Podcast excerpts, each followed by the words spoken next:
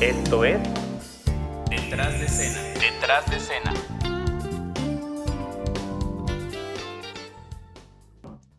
Hola, ¿cómo están? Buenas tardes. Esto es Detrás de escena. Yo soy Gerardo Chanona y el día de hoy tenemos un gran invitado, un gran relacionista público y periodista por más de 30 años, que ha tenido la oportunidad de trabajar con grandes celebridades mexicanas e internacionales también, que hoy nos viene a platicar un poco de la importancia de las relaciones públicas para tu carrera, si tú eres productor, manager, empresario.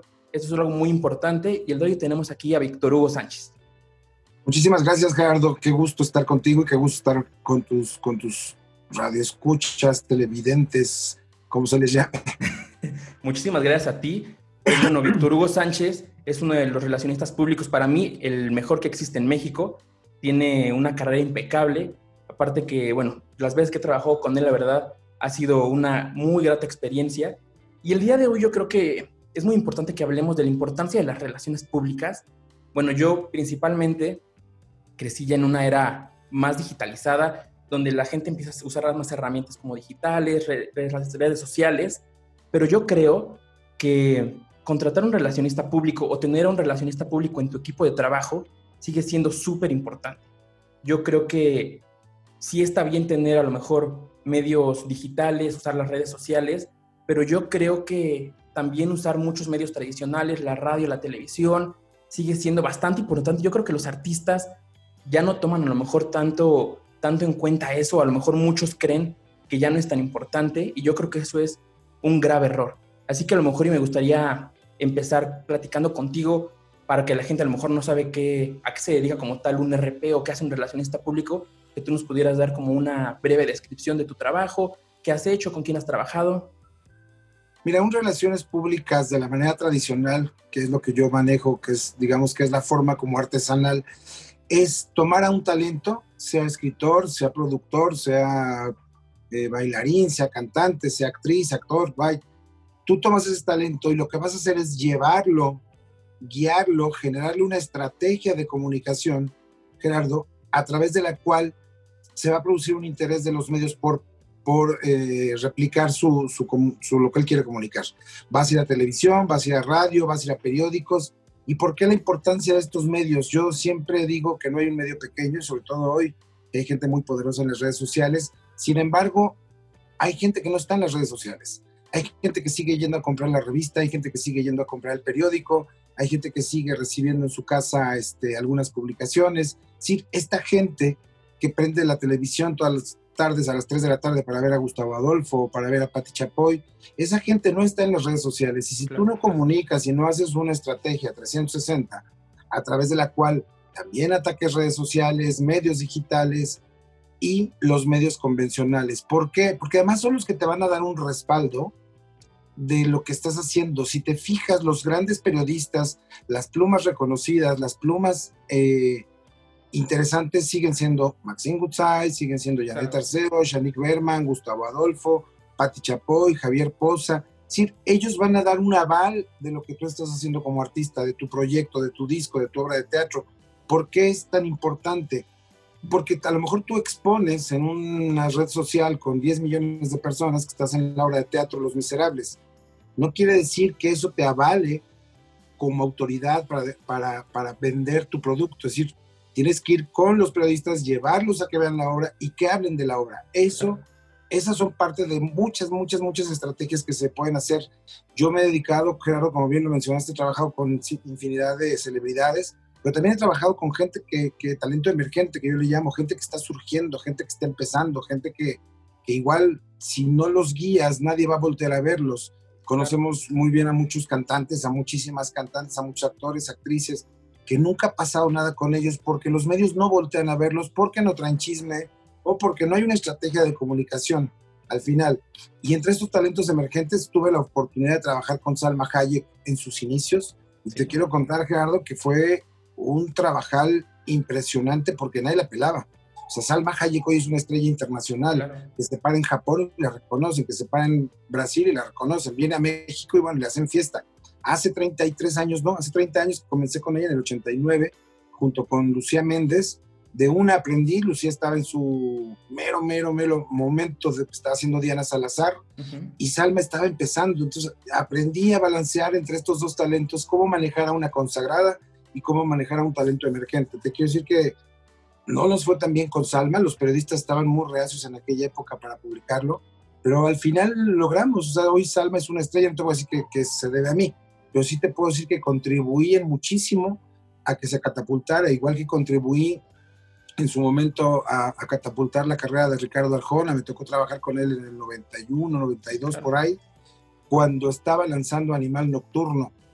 Si no tienen los artistas un relacionista público de la vieja escuela, de la vieja usanza, pues van a atacar redes sociales, van a hacer estrategias, pero el periodista, Gerardo, al final, la mayoría de los que estamos haciendo relaciones públicas de esta forma artesanal, como yo le llamo, somos periodistas de cepa, somos, nos, nacimos en los periódicos, en la radio, en la televisión, entonces sabemos de estrategias de comunicación, sabemos cómo catapultar, te cuento de unas figuras que son muy consagradas, que son Amanda Miguel y Diego Verdaguer, por ejemplo, te voy a contar algo que no he contado.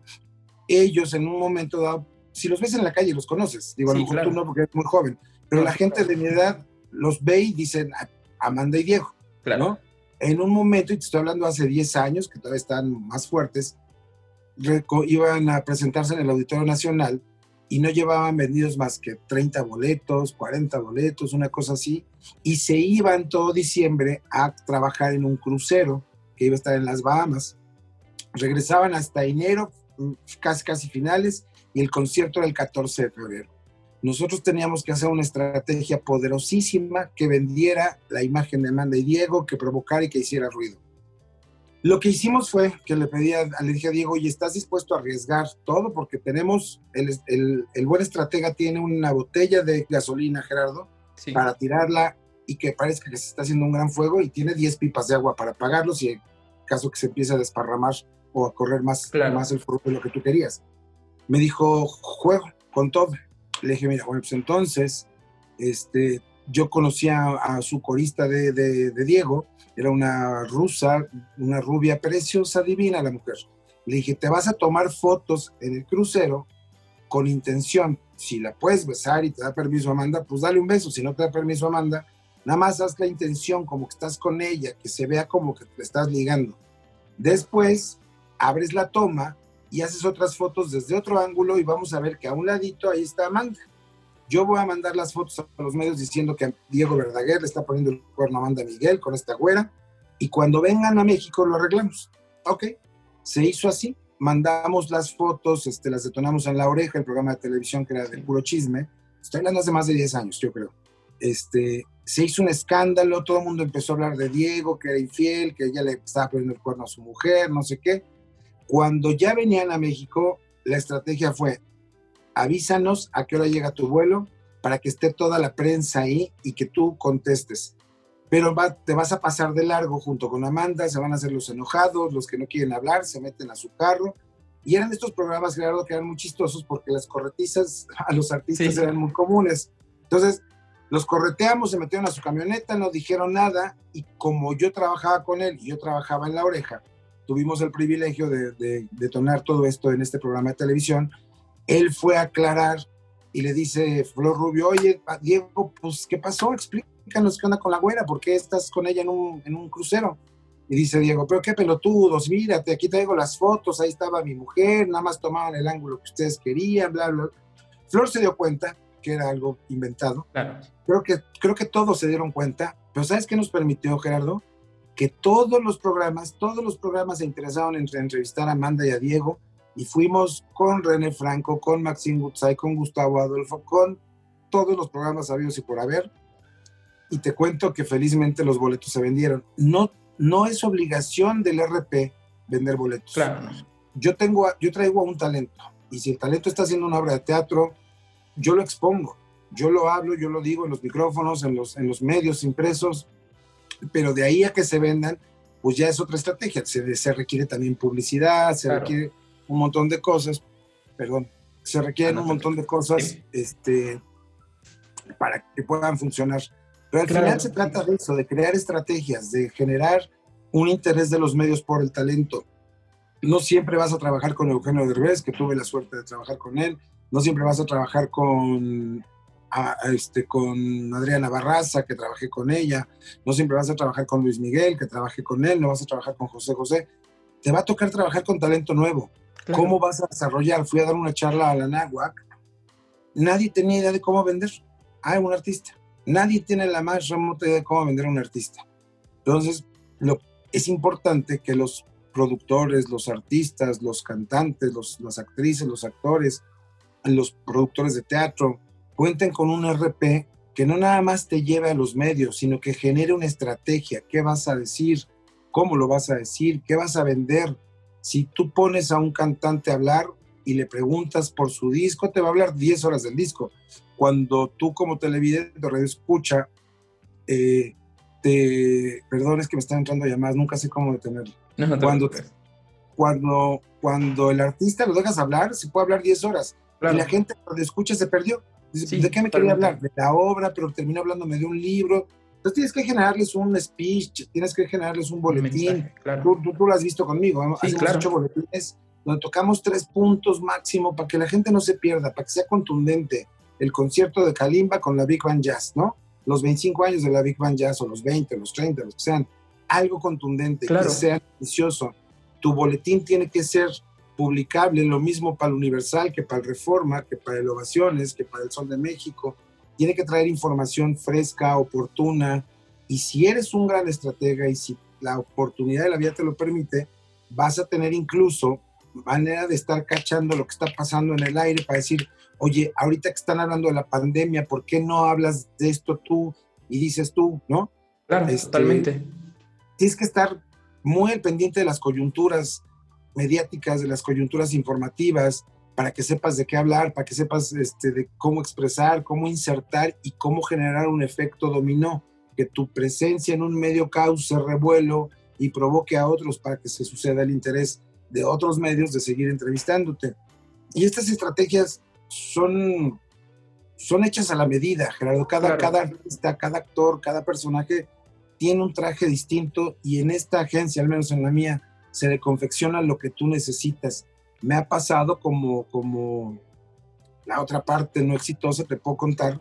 Trabajé hace poco con un músico que se llama Alyosha Barreiro, que hace música prehispánica, y yo le expliqué, pero perfectamente como le explico a todo mundo, necesito tres meses para desarrollar esta estrategia si en tres meses me los das y me pagas los 10 pesos que voy a cobrar, estoy diciendo un ejemplo. Sí, claro. Yo te voy a llevar con estos, con estos tres meses, te voy a llevar de aquí a Acapulco. Y me dijo este cuate, me dice, no, pero yo no tengo 10, tengo 5. Le dije, Aliosha, no te va a servir. Es como si te sirvo una Coca-Cola con agua.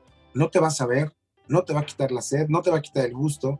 Y cuando termines el refresco me vas a decir, oye, pues me sentí engañado, no me sirvió te lo explico de otra forma. Me vas a pedir que te haga un guisado de conejo, pero tienes papollo. Te vas a ver apoyo, no te vas a ver conejo. Y me vas a decir, oye, pues me sentí engañado. Te lo vuelvo a explicar. Tú me vas a pedir que te lleve a Acapulco en tres meses, pero tú quieres que te lleven seis porque nada más puedes pagar la mitad. Vas a llegar cansado, más gastado, porque cada, cada, cada noche que te tengas, tengas que detenerte a dormir, tienes que comer, pagar hospedaje y el viaje va a ser mucho más cansado, mucho más largo y, va a estar muy diluido. No, no, no, yo no tengo prisa, yo así quiero, no sé qué. Y lo hicimos. Dije, ah, pues tú quieres que le ponga agua a la Coca-Cola, le pongo. Y entonces resulta que pasaron los seis meses, mi querido Gerardo, sí. y te lo juro que el reclamo fue ese. Oye, Víctor, pues la verdad es que no estoy nada contento, creo que no alcanzamos las metas, creo que no sé qué, creo que todo fue de muy poquito, yo nunca engaño a un cliente, Gerardo, porque tengo 33 años haciendo esto, 30 años haciendo esto, y nadie me puede reclamar que no le di lo que le ofrecí. Porque, porque vivo de la credibilidad de mi trabajo, porque vivo de la credibilidad de lo que ofrezco y lo que doy. Este, el día que engaña a alguien, el día que a ti te diga, oye Gerardo, eh, te voy a llevar acá y no lo logro, pues vas a decir, híjole, pues ya no vuelvo a confiar en Víctor Hugo yo te digo mis alcances y te digo, vamos a llegar a esto, a esto, a esto, y si tenemos esto y esto y esto, vamos a lograr estas cosas. ¿no? Eh, y, pero el artista es así, el artista cree que lo merece, cree que lo necesita, cree, muchos artistas creen que ellos saben cómo quieren manejar su carrera. Y el artista no nada más se compone de talento, el artista tiene que salir y cantar o componer, pero tiene que tener un manager que lo guíe, claro. relaciones públicas que lo lleve a los medios, que lo exponga, que lo guarde cuando haya que guardarlo, porque también hay que decirles, al artista le encanta salir y le encanta salir y le encanta salir y que hablen. También hay que guardarlos, también hay que saber reservarte, esconderte un momento. Este, si no tiene todos estos elementos, un buen administrador, un buen contador, pues seguramente va a tener una carrera este, con más tropiezos, con más dificultades para llegar, que algunos llegan, ¿no? Y se sostienen, claro, otros llegan y se caen. Este, creo que sí es importante que pongan atención los artistas, sobre todo los nuevos, que pongan atención en los elementos que están conformando su equipo, porque es el que los va, los son los, el equipo es el que los va a proteger, los va a cuidar, los va a limpiar, los va a sanar, los va a llevar. Y el RP en estos casos claro, se convierte incluso como en un caso de doctor, sacerdote, abogado, porque cuando te contrata un actor que trae una bronca real, te tiene que decir la verdad para que tú claro, sepas dónde sí. Totalmente. ¿No? Sí. Ni lo vas a juzgar, ni lo vas a, a incomodar, pero sí lo vas a ayudar para decir, oye, a ver, entonces sí traes una bronca de droga bueno, ¿y qué quieres decir? ¿Quieres salir a resolverlo? ¿Quieres salir a dar la cara? ¿Decir que tienes una bronca y que la vas a enfrentar? ¿Qué quieres decir, no? Claro. Por decirte un caso sí. extremo. Tienen que contarte todo, todo con pelos y señales, volverte su confidente y de, de manera, eh, ¿cómo te puedo decir? Por encimita. Tampoco te vas a cargar tú las broncas de él, ni mucho menos, ni le vas a aventar más, pero tienen que decirte ¿Qué es lo que tienen en el refrigerador? Lo voy a decir así para que sea más fácil de entender. Si quieren un guisado de conejo, pues quieren saber si hay conejos, si hay jitomates, si hay cebolla, si hay ajo. ¿Qué traen adentro claro. de su bolso para que puedas cocinarles lo que ellos quieren, no? Y aún así, dentro de todo eso, orientarlos, Gerardo, porque ellos siempre van a querer, el artista siempre va a querer una cosa. Y tú tienes que decirle incluso de, oye, es que eso no te conviene. Claro. No te va a llevar a ningún lado, pero si tú quieres, te lo doy. ¿No? Y entonces una decisión de ellos. Totalmente. Y yo creo que eso que mencionas es muy, muy importante. Yo intento remarcarlo mucho siempre en todos mis capítulos, la cuestión de dejarse guiar. Yo creo que, en especial en los artistas que están empezando, no sin generalizar, yo creo que es un mal que tienen muchos de los artistas que están empezando, incluso ya unos que están con tiempo en su carrera, pero yo creo que es un, un mal muy grande el no dejarse guiar, no dejarse, no dejar tener un equipo. Muchas veces como manager tampoco te dejan hacer cosas o realmente un manager es para que tome las decisiones por ti o a lo mejor en conjunto contigo, pero no dejan a veces trabajar al equipo de trabajo que tienen.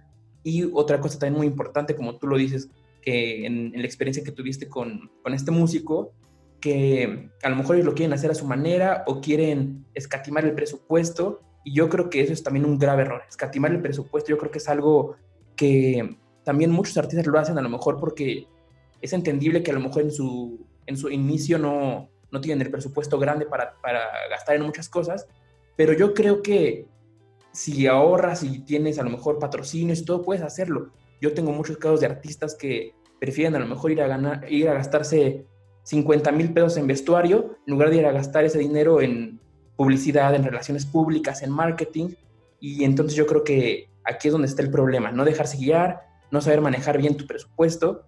Y ya cuando tienes a lo mejor el presupuesto y tienes a relacionista público y tienes a tu manager, a lo mejor no te dejas guiar por él. Entonces, yo creo que desde el principio tienes que, tienes que dejarte guiar, desde el principio definitivamente, y como tú dices, decir la verdad, saber en qué está metido el artista y todo eso, porque yo creo que para poder tener éxito es, de, es, es indispensable dejarse guiar. Yo creo que has tenido también muchas experiencias con artistas que no se han dejado guiar ni tantito como el que lo cuentes, no creo que sea el, el único, y yo creo que no ha terminado nada bien, ¿no? Con él no terminó bien la relación, sí terminó bien la chamba. Yo le ofrecí producirte claro. algo, 20 medios. Los 20 medios los tuvo, pero no hubo una contundencia porque él lo quiso prolongar a seis meses, pensando que a lo mejor era más exposición. No, al contrario. Cuando yo hago un contrato, cuando me contratan con alguien, yo pido tres meses, Gerardo, porque lo tengo muy calculado. Desde claro. hace 30 años que he trabajado, que es cuando puedes posicionar una marca, un nombre, una cara, un rostro, una obra, este, un libro, una novela, un disco son tres meses lo que se necesita. Después, si quieres, le damos continuidad, ¿no? Como pasó con, con Héctor Suárez Gómez cuando empezamos a promover su stand-up del pelón en sus tiempos de cólera.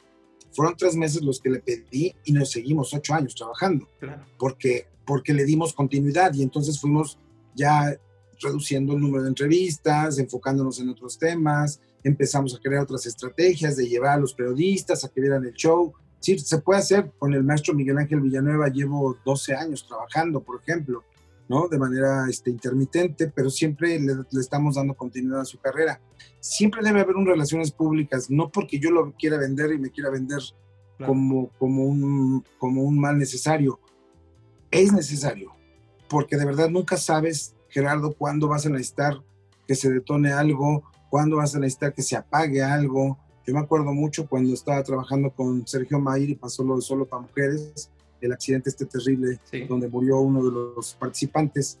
Tenías que tener a alguien y ese alguien tiene que estar las 24 horas despierto para que te llamen, te digan, oye, pues estoy en una bronca, ven, vemos cómo resolvemos. Y entonces entre Sergio, Alexis, los abogados y yo, pues estamos ahí platicando cómo, cómo salir de esta situación, ¿no?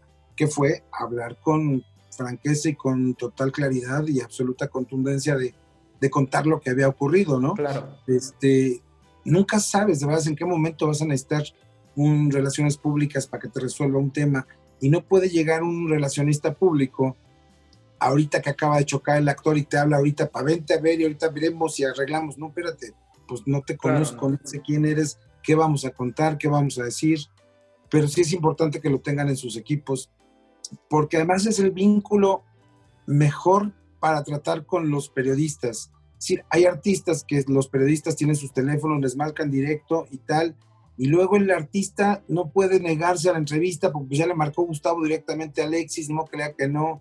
Es mucho mejor si Alexis, estoy diciendo un ejemplo, ¿eh? sí, claro. no que esto sea real. Sí, sí, claro. Si Alexis en un momento dado no pudiera o no quisiera ir a hablar de lo que le van a preguntar, pues para eso tiene un cuate que da la cara y le, y le puede decir a Gustavo, oye, aguántame, Gus, te, te, marcamos la semana que entra, ahorita no se puede, no está en México, ¿sabes?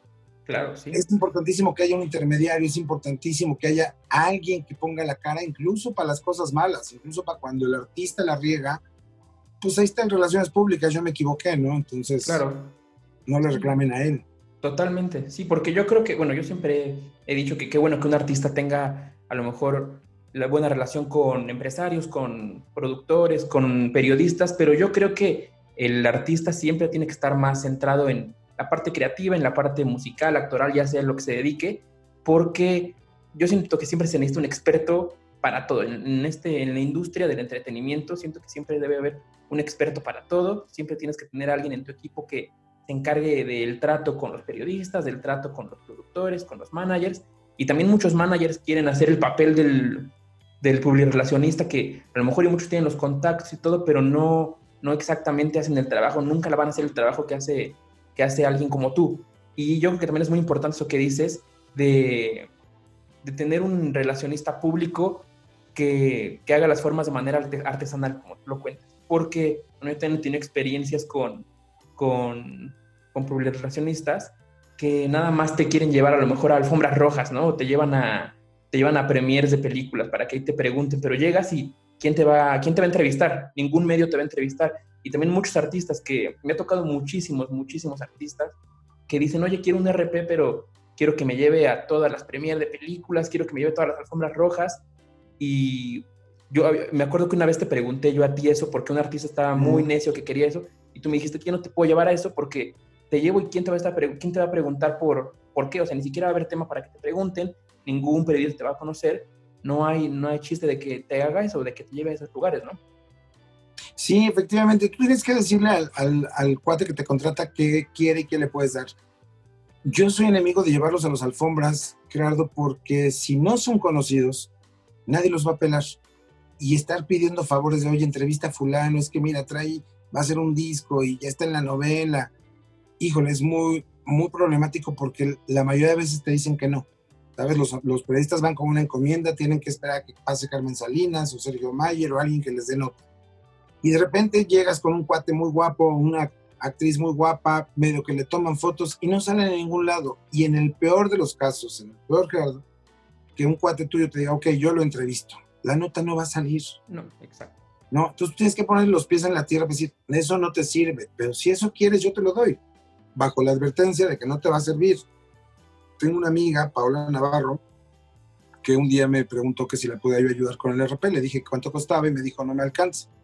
Te juro que acabo de comer con ella antes de empezar la pandemia. Y le dije, oye, pero te vi que sí contrataste a alguien. Dice, chafísimo. Y se me llevó a una sesión de fotos que nunca salió. Me cobraba la tercera parte de lo que tú, pero me firmó un contrato de seis meses que todavía estoy pagando. Terminó pagando casi el doble de lo que yo le cobraba porque fue a seis meses y no le hicieron nada. Nada es nada. ¿Sabes? Hay muchos también que toman el pelo, muchos que no saben y creen que pueden.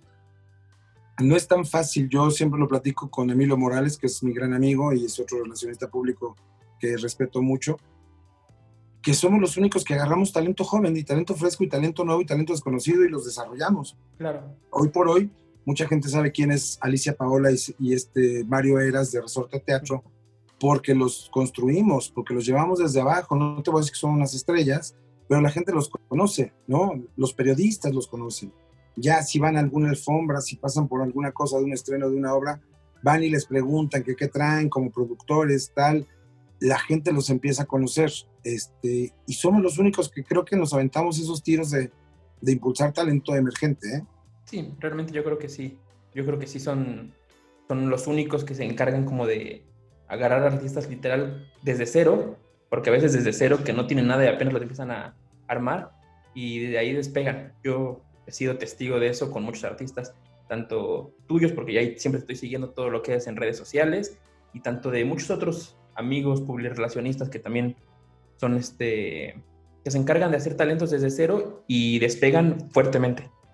No, y has visto cómo he manejado tengo que decirlo yo, si no, no lo va a decir nadie, de manera magistral, los restaurantes, el peladito, no me digas, el peladito fue un éxito, no nada más a nivel de mis redes, sino en los medios, la prensa. Hay una página completa de la revista Playboy, hay dos páginas completas de la revista Estilo de F, hay una página completa del periódico La Jornada hablando del peladito, por Dios. Claro, sí. ¿Quién logra estas cosas?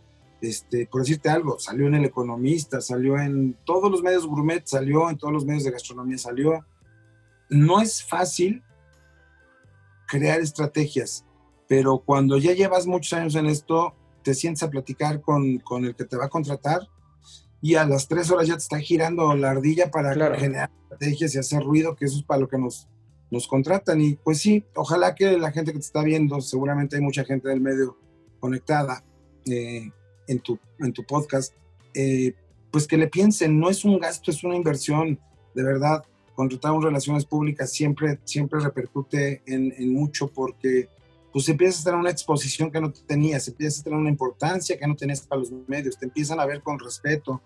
Te platico que una vez hicimos una estrategia muy riesgosa, pero, pero el actor estaba de acuerdo. Daniel Vitar, estaba, se lo habían traído de Venezuela para hacer una telenovela en TV Azteca con Christian Bach. Pero no tenía un personaje muy importante, pero estaba toda la novela. Galán, súper galán, súper galán el cuate. Hicimos dos, tres medios, hicimos varias cosas. Se va a una alfombra roja de un concierto de Sting con el hijo de Cristian y Humberto Zurita, ¿cómo se llama? Ay, se me fue el nombre. Bueno, va con él, Sebastián, Sebastián Zurita. Va junto con él y a Sebastián lo entrevistan todos, todos, y a, y a Daniel ni las cámaras de Azteca lo entrevistaron. Se me habló y me dijo, oye, estoy muy triste, estoy muy consternado porque ni las cámaras de Azteca me conocen. Sí, claro. ¿Qué debo hacer? Le dije, pues tenemos que hacer una estrategia de escándalo. María de la Fuente, que acababa de separarse de, de ay, se me van los nombres, de un actor que había estado casado con Ludvika Paleta, ¿cómo se llama su marido? Bueno, el asunto es que ella estaba muy, ahorita está, está como muy vigente en los medios. Hicimos una estrategia de verlos entrar a un hotel, pasar tres, cuatro horas y verlos salir del hotel y despedirse de eso. Te juro, Gerardo, lo vendimos, salió en portada de una revista de escándalo. Al sábado siguiente, que era la inauguración del restaurante de Sebastián Zurita, 12 cámaras entrevistando a Daniel Vitar. 12 cámaras. Esas estrategias las hicimos con él como unos seis meses, hicimos mucho escandalillo y después ya, solo, solito voló, solito voló, ya es un cuate reconocido, lo entrevistan, se casó, ya ahora es cantante, tal y tal. Y ese tipo de estrategias de verdad funcionan, funcionan bien. No a, todos le, no a todos le aplican y no a todos les gusta, pero funcionan. Ayer comía yo con un cantante que se llama Gibran. Imagínate que a Gibran gana un concurso internacional de America Got Talent. Lo graba Roberto Livi, lo produce Roberto Livi, lo produce Rudy Pérez y no pasa nada con él. Y le pregunto, Gibran, ¿tuviste todo? ¿Por qué no pasó? Dice, porque no tuve un manager, porque no tuve un relaciones públicas, porque no sabía y porque nunca lo busqué. O sea, estuvo donde está el oro y nada más se pudo traer lo que le cupo en las manos porque no tenía quien más le ayudara a cargarlo. Claro, claro, totalmente. Y sí, yo creo que esas estrategias que tú comentas son súper importantes porque a veces también los artistas no tienen como la noción de qué es lo que hace. A lo mejor piensan, oye, pero ¿por qué me cobras tanto? Tú nada más levantas el teléfono y ya me, agendas una entrevista, ¿no? Y quién creen que nada más es agendar entrevistas y agendar entrevistas, pero no saben toda la estrategia que hay detrás o toda la creación de una crisis que también existe o el manejo de una crisis, creen que solamente es levantar el teléfono y buscar tus contactos, oye, ayúdame a entrevistar a este cuate, ¿no? Y eso yo creo que lo piensan mucho. No, no es así, es mucha gente, un día Lorena Herrera le dijo a Emilio Morales, dice, oye, pero si nada más hablas, haces llamadas telefónicas. No, de verdad no es así se generan estrategias de comunicación. No es nada más le hablo a Gustavo Adolfo porque es mi cuate, porque Gustavo está en todo su derecho a decirme, híjole, pero ¿por qué entrevisto a estos cuates? ¿Quién los conoce? No son famosos. Tienes que seguir estrategias y te digo, diseñarle un traje para cada cliente. Yo no voy a pretender que me voy a llevar a, Mario Eras y Alicia Paula de un día para otro a un programa. No, espérame, primero tengo que decirles quiénes son, de dónde vienen, qué han hecho, qué están haciendo. Y después vamos viendo si nos reciben en los programas. Claro, claro, totalmente. Como tú dices, hacer el boletín y dejar un mensaje clave que es el que se va a intentar llevar a todos los medios y que ese es el mensaje que se tiene que intentar quedar como en, el público, en los medios y en todo, ¿no? es lo, como lo... Y en la, en la cabezota del talento, porque es el que tiene que tener muy claro que solamente va a ir a hablar del candidato, del programa del candidato, porque es lo que estoy obteniendo. No le preguntan de lo que viene, y si te preguntan de con quién te acostaste, pues también los enseñas y los entrenas a contestar y evadir ese tipo de preguntas, ¿no? Yo soy, yo soy, yo soy de la idea de que la prensa tiene el derecho absoluto de preguntarte lo que quiera. Y tú tienes el derecho absoluto de reservarte, contestar lo que quieras. Y hay muchísimas formas de zafarte de una pregunta incómoda, hay muchísimas formas de darle la vuelta a un tema que no quieres tocar. Hay muchísimas formas, muchísimas. Y los entrenas, pues también, o sea, cuando un talento nuevo, te sientas con ellos y les dices, mira, te van a preguntar esto, esto, esto, tú vas a contestar esto, esto, esto. Y hay casos muy exitosos que se lo aprenden, que lo entienden y lo asumen y se dejan guiar. Y hay gente que no se deja guiar, como bien dices. Totalmente. Totalmente, sí. Estoy de acuerdo contigo al 100% y como lo, dije en el principio y lo, dijo, lo digo ahorita, yo creo que la clave está en dejarse guiar y buscar un, y buscar un buen equipo de trabajo que tenga todos estos elementos. Manager, relacionista público, publicidad, marketing, yo creo que teniendo todo esto, puedes tener muy probablemente una carrera exitosa y la gente va a hablar de ti y los medios van a hablar de ti. Y tú te vas a ocupar de ser el mejor actor, de ser el mejor cantante, de ser el mejor compositor, porque tienes gente que está haciendo lo demás. Tú no tienes que estar contando la lana, no tienes que estar poniendo el micrófono, ni haciendo la prueba de audio, ni tienes que... Deja que el que sabe poner focos ponga focos, ¿no? De acuerdo, totalmente. Pues bueno, para finalizar, algo, algo que quieras decir, un consejo, contar otra cosa, algún... Pues a la gente que nos está viendo, este, saludarles y decirles que acabo de publicar un libro que se llama RP, El otro lado del espejo, que fuiste tú mi primer comprador. Sí. Este, tú fuiste mi primer comprador. Sí, me reportó por Rua, me dijeron, Oye, Gerardo Chanona fue tu primer comprador, sí que te quiero dar las gracias. es un libro, Gerardo, que al final cuando lo lees es, un anecdotario con artistas, con celebridades como José José, Luis Miguel, está pasando el de los camotes, este, Paul McCartney, Elton John. Pero ya que lo lees en conjunto, hay una gran lección de cómo manejar las relaciones públicas, de cómo se hace esta tarea. Es un libro anecdótico, divertido, y que les puede dejar una enseñanza. Se llama RP, el otro lado del espejo, y lo pueden conseguir en rmporrua.com por 99 pesitos. Perfecto. Tus redes sociales también para que te busquen si algún artista que te interesó en todo esto quiera buscarte para hacer un plan de un plan de medios, un plan de, relaciones públicas. Ahorita lo van a necesitar todos, Gerardo, porque vamos a tenemos que resurgir y seguramente esto va a pasar como como ha pasado todo en la vida. Y, y conforme venga tenemos que replantearnos todos de qué manera vamos a abordar los medios, de qué manera vamos a replantear el mundo del espectáculo como lo, como lo conocíamos o como tenga que ser ahora, pero todo el mundo va a necesitar alzar y salir y asomar la carita, así que búsquenme como arroba R hijo de vecino en Twitter y arroba hijo de vecino en Instagram y en Facebook como hijo de vecino RP. Perfecto, pues muchísimas gracias por tu tiempo porque veo que estás de por sí muy ocupado para estar en plena pandemia. Yo creo que eres una persona bastante, o sea, que estás bastante ocupada, estás trabajando todavía con muchísimos artistas, muchísimos restaurantes también. Entonces te agradezco muchísimo por tu tiempo, por estar aquí. Y... Al contrario, Gerardo, te agradezco tu amistad, tu apoyo, tu cariño de siempre, tu respeto, lo tienes recíproco también, tú y tu, tu papá, tu familia completa. Y nada, pues estamos, este, yo estoy muy agradecido por, por este espacio y por la oportunidad de platicar contigo. No, al contrario, muchísimas gracias a ti. Chaito.